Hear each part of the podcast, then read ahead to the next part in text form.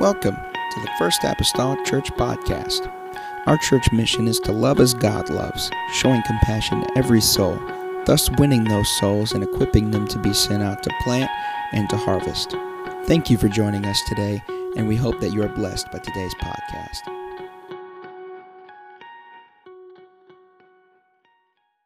Joshua 7, starting with verse number 16.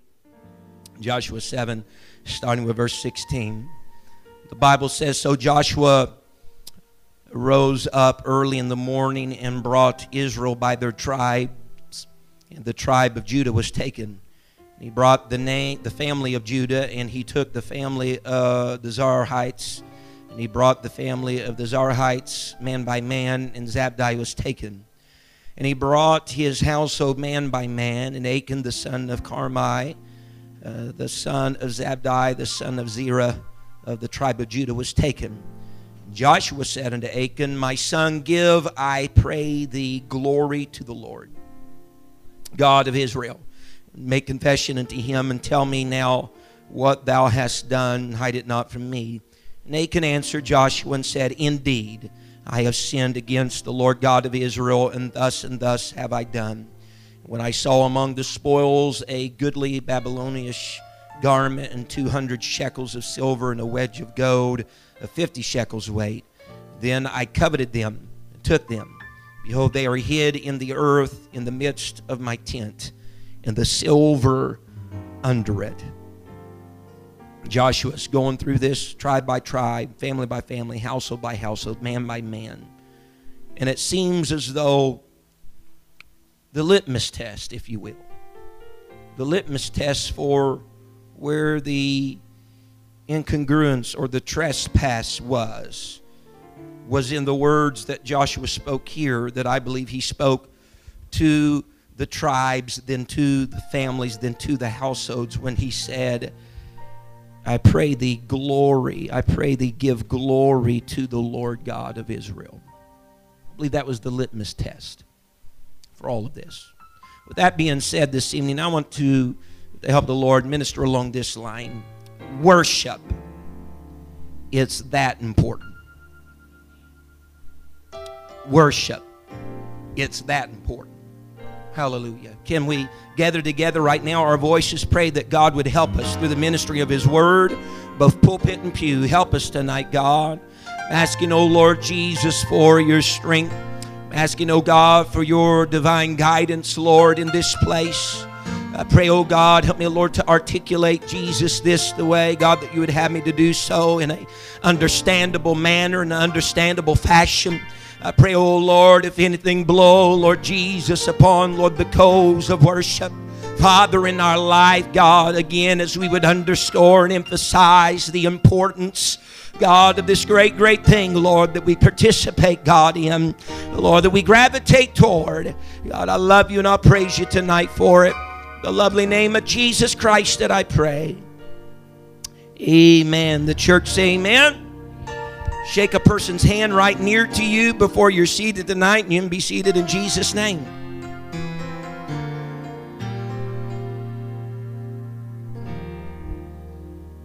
Look at your neighbor and tell him, worship. It's that important.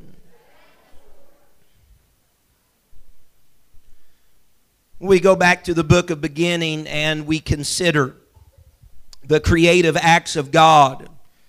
They are a wonder, all inspiring to consider the creative acts of the Lord. That each item that was spoken or each item that was formed into existence undoubtedly was by divine order and divine design. The order of creation being perfectly framed and perfectly planned. He did not, interesting to me, he did not create the fowl of the air that took place on day five without first having created a firmament on day two that was going to house and sustain the fowl of the air. He called the waters together on day three so that they might sustain the fish that he would create on day five. Dry land would appear on that day three as well in order to accommodate, sustain, house, if you will, the beast of the field that would be created on day six. This wasn't just something haphazard. There was something that was thought through, that was planned, that was perfectly ordered and perfectly devised. It would almost seem, uh, not without, not, not, not, not just coincidence, that each creative act seemed to be dependent, if you will, upon the things that were previously created. You know, the fish depended upon the water, the fowls depended upon the air, the beast of the field depended upon the earth or the dry land. insomuch that in Genesis 2, he is relaying to both you and I, and it bears record that God did not cause it to rain upon the earth because there was not a man to till the ground. That if the rain came upon the earth, then the herbs would yield forth their fruit. And, and, and for that to happen, he would need a man there in order to till the ground. So the rain was withheld until there was a man for the tilling building upon these things. So the rain was dependent, if you will, upon the presence of a man. Man's involvement in the tilling of the ground was crucial for the coming, if you will, of rain to the earth. So one day seems to be building to a certain degree upon the next day. And I dare to say tonight that day number seven is no different. The common response to the question of what did God do on the seventh day is oftentimes nothing. And yes, he rested from his work on the seventh day, but he still did something. The Bible says that he blessed the day and he sanctified the day. So, just as God created the fowl of the air, the fish of the sea, the beast of the field, I believe undoubtedly he also created worship on the seventh day. The fowl depended upon the firmament. Amen. The fish depended upon the sea. The beast of the field depended upon the earth. And likewise, worship was going to depend upon what took place in the day that preceded it. Worship then depended upon humanity in order to house it in order to sustain it, in order to propagate it. Can someone say amen? We would see then further through Scripture that the command of the Lord would come in Deuteronomy 5 and verse number 12 to keep the Sabbath day, which Scripture relays is the seventh day, to sanctify it as the Lord thy God hath commanded thee.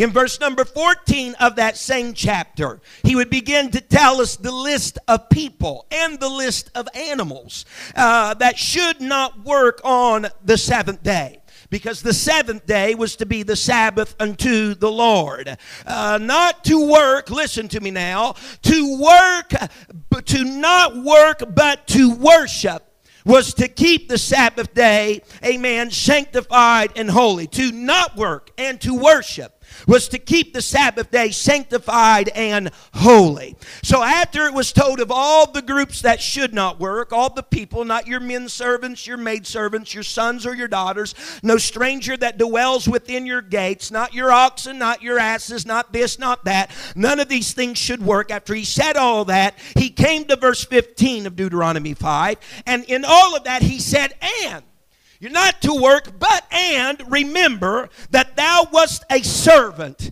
in the land of Egypt and that the Lord thy God brought thee out of thence through a mighty hand and by a stretched out arm. Therefore, the Lord thy God command thee to keep the Sabbath day.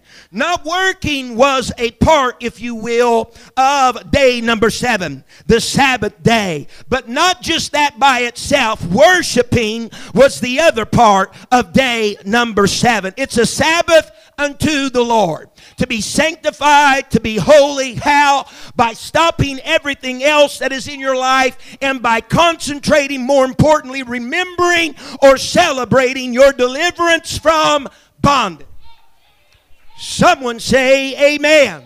Because Israel was not always free. Israel had been in the captivity and the slavery of Egypt. And these words are coming to them after all of this understanding that on the seventh day you need to stop your work, you need to rest, and you need to remember where you were delivered from. You need to remember what you came out of. Yes, rest, but don't forget to celebrate your deliverance either. You must worship the Lord because whenever you're a slave, your time's not your own.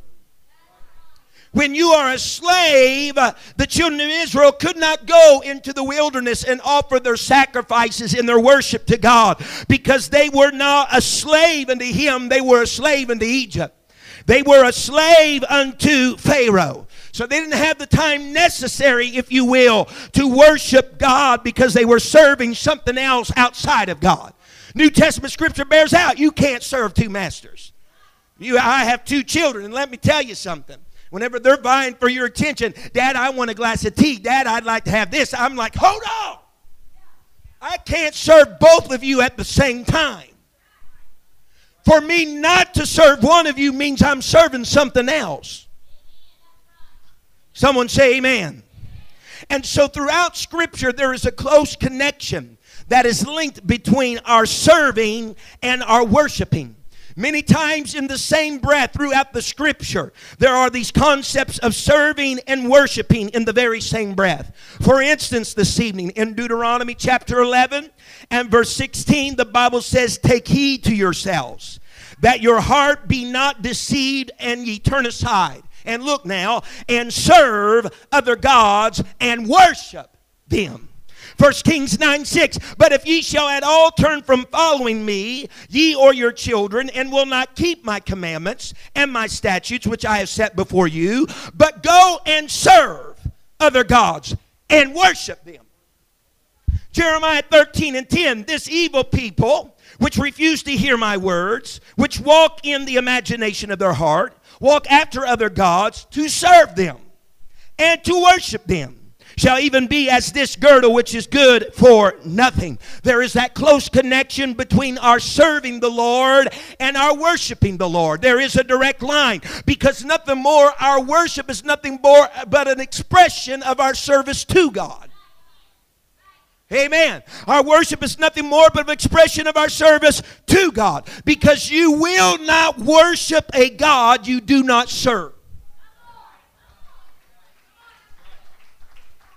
You will not worship a God you do not serve. That's the reason why there was a red flag that went up among the children of Israel. Perhaps whenever Moses and some of the great patriarchal leaders looked upon the nation of Israel and seen them not sacrificing and seen them not raising their hands and, and dancing and honoring the Lord like they had in times past because they knew that if they were void of worship, perhaps they were void of service unto the Lord. Lord. That's the reason why they was a little nervous and wondered, I wonder what's taking place over there in that family or in that household because they're not worshiping God like they used to worship God, and you will not worship unless you're serving.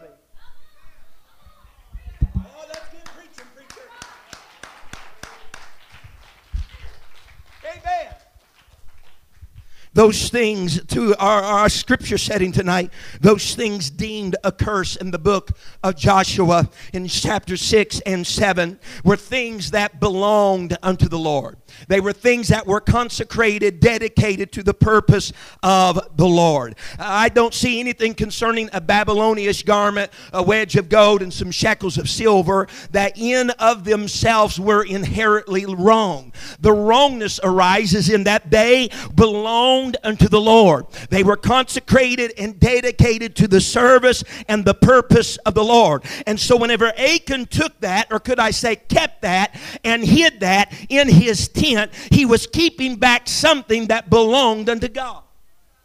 He was keeping back something that belonged unto the Lord. And so he, he has surprised them after their great victory at Jericho, how they walked around those walls, they shouted, and the walls went down flat. He surprised them after he goes to Ai, sends just a few men, doesn't look as great as a foe as Jericho was, and they come back with their tail between their legs, and they've been whipped. Many lives have been lost. How in the world can this happen? Happen when we just overtook the city of Jericho? How could we just had this great victory and turn around now and have this defeat and it's not as great as a foe as Jericho was? I mean, we remember the success of Jericho, the marching around the walls for seven days, once a day. On the seventh day, seven times. On the seventh time, when the priest blew those horns, the people were to shout, and there was shouting on the seventh day. Due to the shout and the glorious uh, exuberance of the seventh day, the walls fall down flat. I'll tell you why. Because victory sometimes is tied to your worship.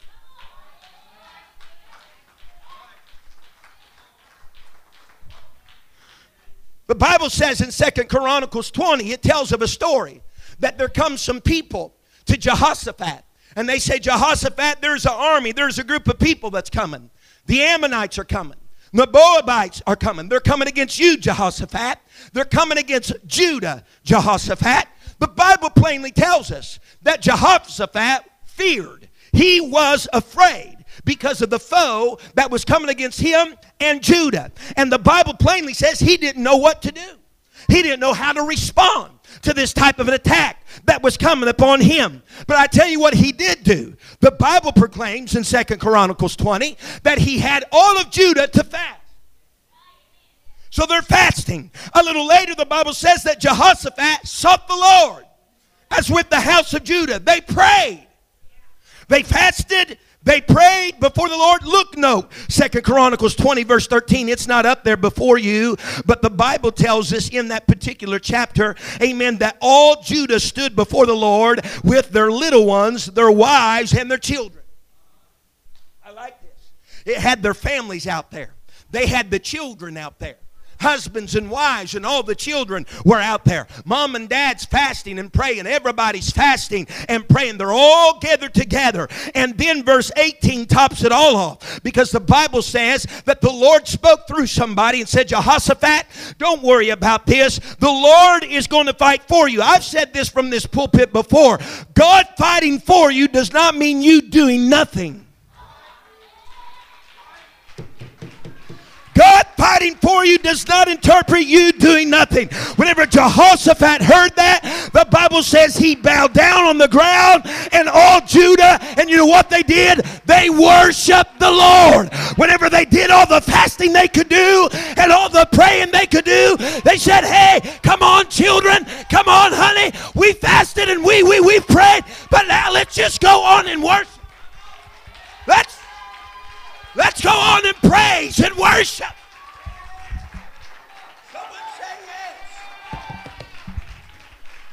Let's worship a little bit. And it was It was devised then by the hand of Jehoshaphat. He says, I tell you what, we're going to get the singers together. We're going to get the praisers together. And we're going to go forth into battle. And we're going to sing. And we're going to praise. And we're going to lift up some worship unto the Lord. We fasted, we prayed now. Don't forget about worshiping. We're going to worship the Lord. And the Bible says in Second Chronicles 20, verse 22, and when they began to sing and to praise the Lord,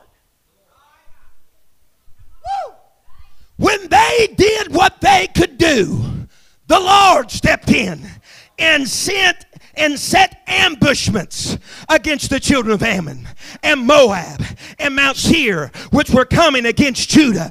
They were smitten. They said, Hey, Jehoshaphat, God is going to fight for you, but that doesn't mean you doing nothing. You fasted, you prayed, and when you've done all of that you know to do, go on and worship God for what He's going to do.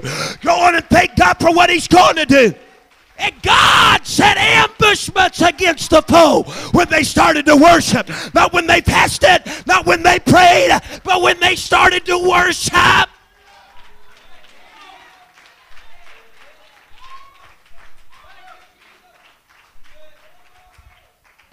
Some would say hallelujah. Joshua, I tell you what's the deal is you're bumfuzzled because how in the world could we lose at Ai and win at Jericho? It's because between Jericho and Ai, somebody in the camp has kept back what belonged to God. Because sometime here between Jericho and Ai, somebody has hid what belongs unto the Lord. You know, the worship that you give isn't yours, it's God's. says, We got defeat with a lesser foe because you might have prayed and fasted, but did you try worshiping? Did you hold back? Oh, someone say yes. Sometimes we just gotta be clamorously foolish, as Bishop would say for the Lord, and we just gotta worship Him. Accompany that with your prayer, accompany that with your fasting, accompany that with your searching and seeking for God. And whenever you do that, God's gonna send out the ambushments against them. The Bible says they were smitten. Everybody say, Worship! It's that important. The reason behind your defeat, Joshua, is because someone kept something that belonged to the Lord. Hid something that belonged to the Lord. And here's the solution. Here's the solution for you, Joshua. You got to take the people, the people of Israel, tribe by tribe. You got to take them family by family, household by household, and then person by person. Listen to me, folks. And the tool for discernment would be their worship or the lack thereof. Can I have just about five people? Can I have five people help me real quick? Five people say, I don't know what you're going to need help for, so I'm not volunteering. I just need five people. You don't even have to have that meeting. All right, that's good. Now, I don't have enough people to really illustrate this. Tribe by tribe, family by family, household by household, man by man. Gathered all, listen to me, gathered, because the question that he posed, the question that he posed to Achan, and this, this, this is inherently intuitive, all right? I believe that he posed to all the tribes to begin with. I believe he got all the tribes together Benjamin, Reuben, got all the tribes standing up somewhere where he could see and said, Tribes, give glory to God. They started hooking in a bucket. They started worshiping. I know this isn't maybe the picture of it right here.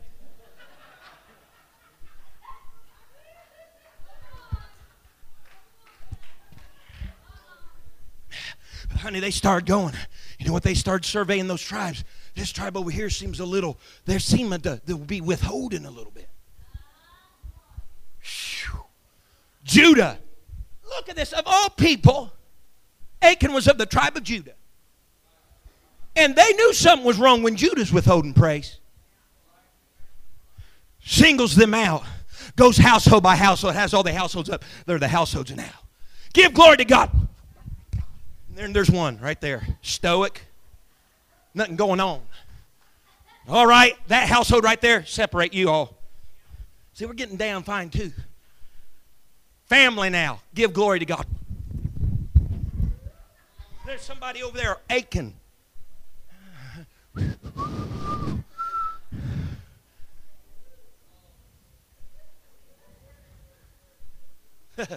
Call this one out.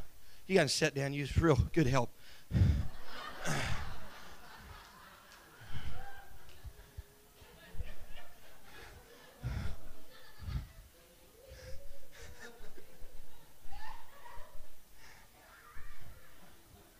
Glorify God, Achan. Glorify God, Achan.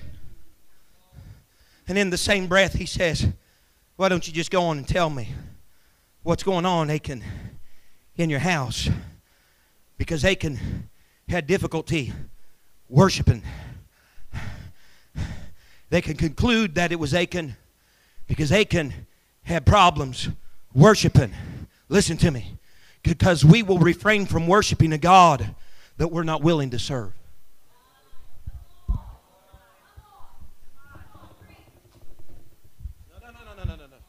Understand me? We will start refraining from worshiping a God that we're not willing to serve. Okay, let me say this. You know why, for this 20 some odd years that Bishop pastored the assembly around here, why he constantly harped on that idea worship and praise, worship and praise? You know why? Because as a pastor, he got very nervous whenever people was a worshiper, transitioned to a place of not being a worshiper. Because you know what? Biblically, that was telling him there's somewhere in their service to God that's starting to fall off, starting to drop off. They're not worshiping like they used to worship. And worship's an expression of their service. And so if their worship ain't to power, maybe their service isn't to power.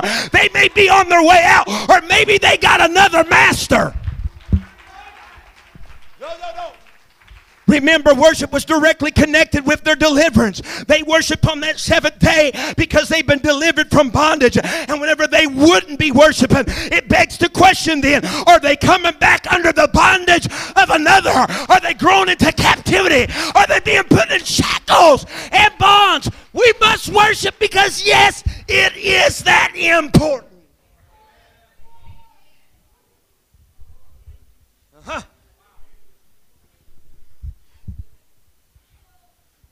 refrain from worship, good indication that you're not willing to serve whatever it is being worshiped. Case in point, Daniel 3:12. Daniel 3:12. Shadrach, Meshach, and Abednego. Bible story from our youth up. The Bible says that God and that thing was made that Nebuchadnezzar set up. Whenever the music was played, asked for everybody to bow down and worship. Did not worship, going to meet the furnace. Music was played. And there's people worshiping. And their worship was an indication that they were serving. But there's three standing out there that's not moving a muscle. And their lack of worship of that showed that they didn't serve that.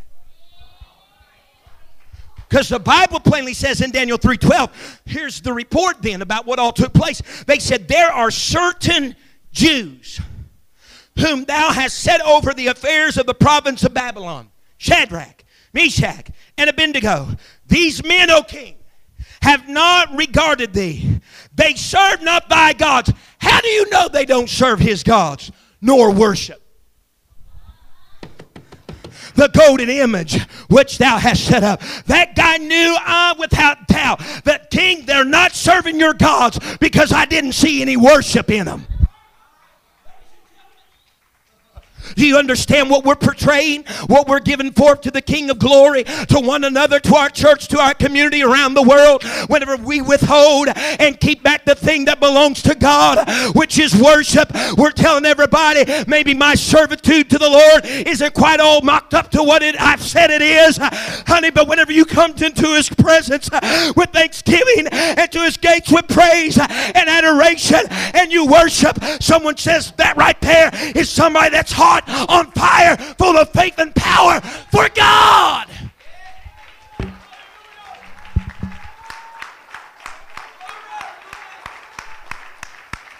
It is that important. Yes, it is.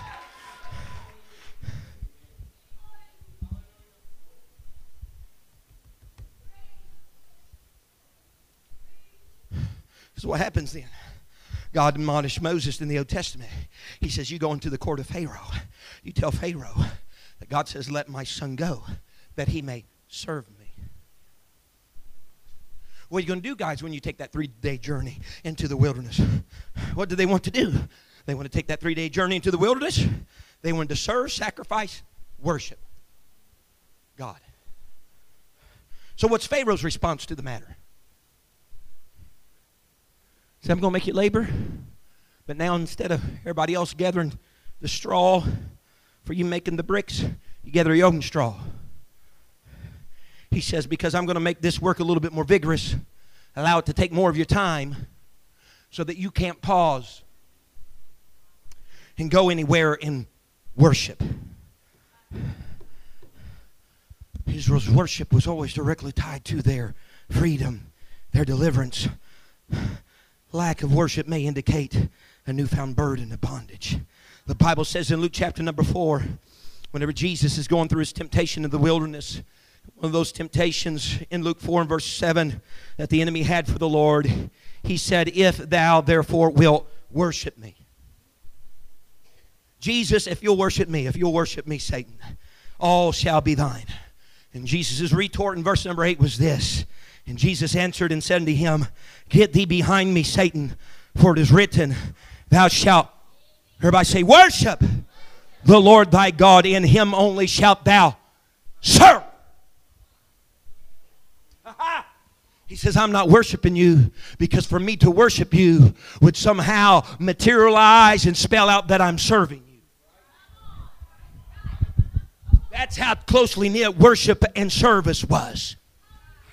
Hope I'm making some type of path in our mind tonight. Our worship for God is more than just about a hand raised in the air. It's more than about a pretty hand clap. It's more about just enjoying the lyrics of the song and the beat and the flow of the beautiful, beautiful music around here. It's about showing our service unto the Lord. Amen. Showing our service unto the Lord. And the lack thereof would show our disservice unto the Lord. So I want to enter in here and I want him to know without a shadow of a doubt, you're the only one, God. You're the only one, God. There's not another. My service is to you. My allegiance is to you. My heart is yours. My life is yours. The facilities of this body, it all belongs unto you, God. I don't want to keep back something that belongs to you. I don't want to hide or subvert something that belongs to you. It's yours. It's yours.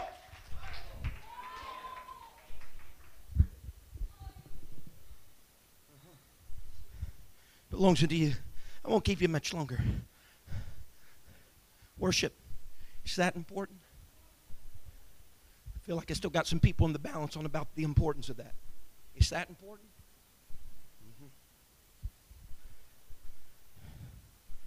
Because if you go to Romans, the book of Romans,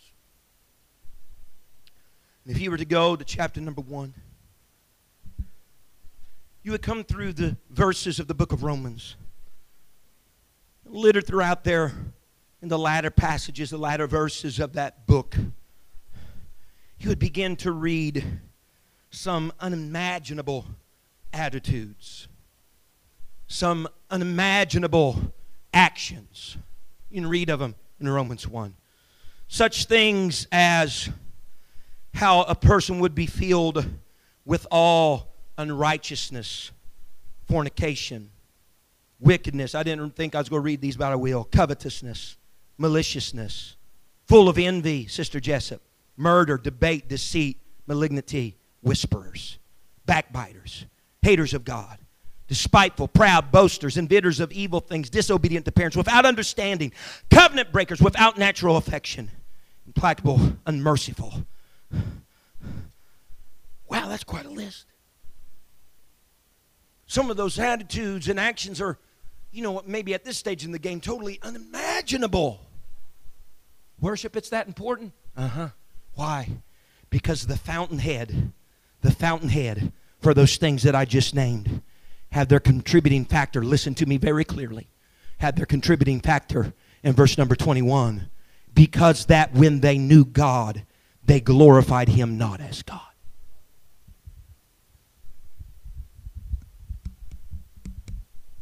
What the fountainhead was? The source of beginning and origin for the whisper and the backbiter at the end of the list? Is because they got to a place where they failed to worship God. Unnatural affection, homosexuality. You know where it got its origin from? People get in a place where they lacked in worship to God. Why is that so important? Because if they lack to worship God, they're worshiping something. Because mankind is made with this innate desire, force to worship. He will worship. He just changes the object of his worship.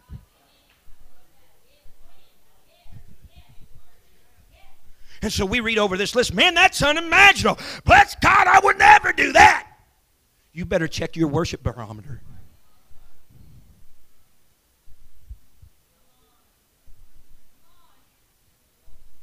It's that important. I doubt for one moment Achan never thought in his life of being of the tribe of Judah. Man, I'm going to serve the Lord and my family. Oh, yeah, yeah. Probably never thought someday he would be withholding something that belonged to God that was going to cost him his life. But the end of the story is that it did. Stand with me tonight.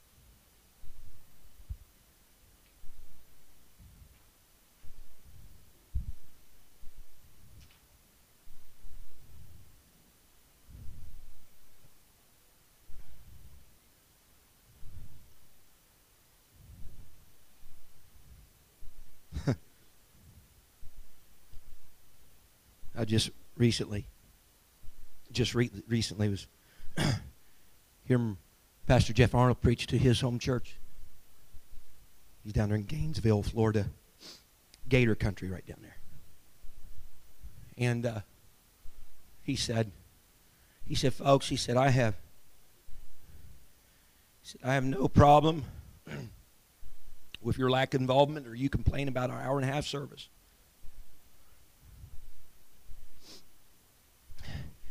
He says if you'll go over there to the Gainesville Stadium for the Gators.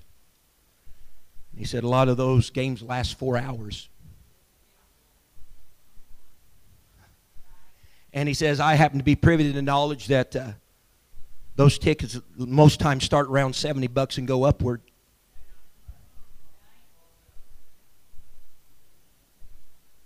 And uh, that the decibel level sometimes in that stadium reaches levels that scientifically that the human ear shouldn't be exposed to for long lengths of time.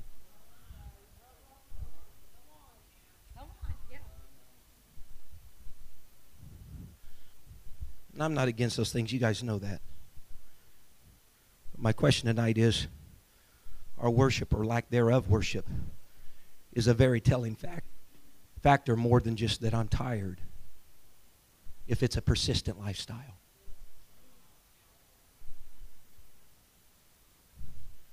It could be just a discerning tool that we're withholding something that belongs to God. We can just bow our heads in this place this evening.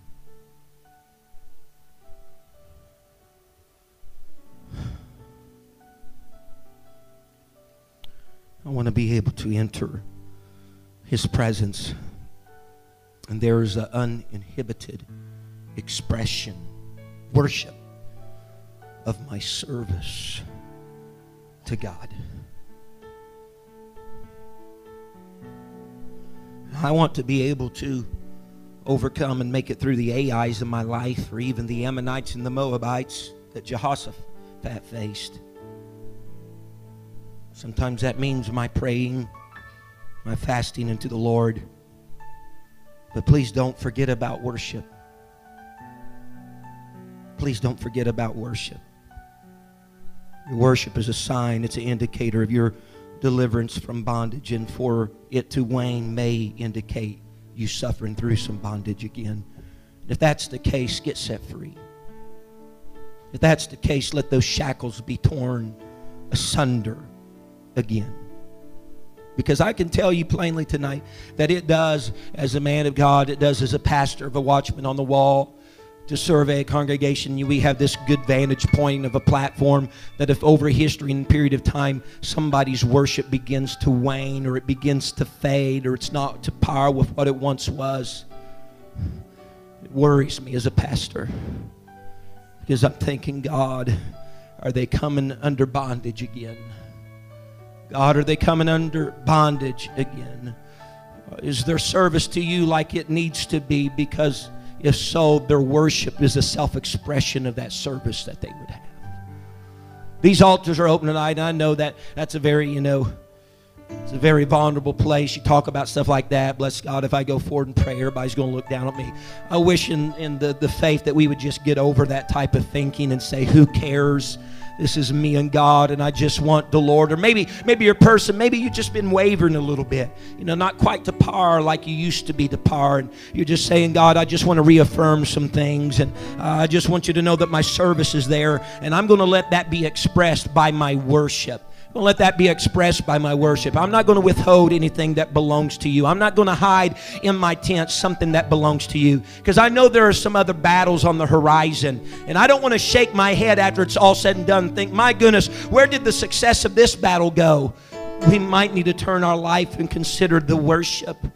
Where's our worship? Where is it there? Is it not there? Are we in service to the Lord? Are we not? Because there is a great tie between our worship and our service to God. But Brother McGee, I've still been praying and fasting. That's great. But don't forget worship. Don't forget worship. Praise and the singing start taking place. And he says, Come on, we're going to put some ambushments over here by the Moabites. They're about ready to attack my people.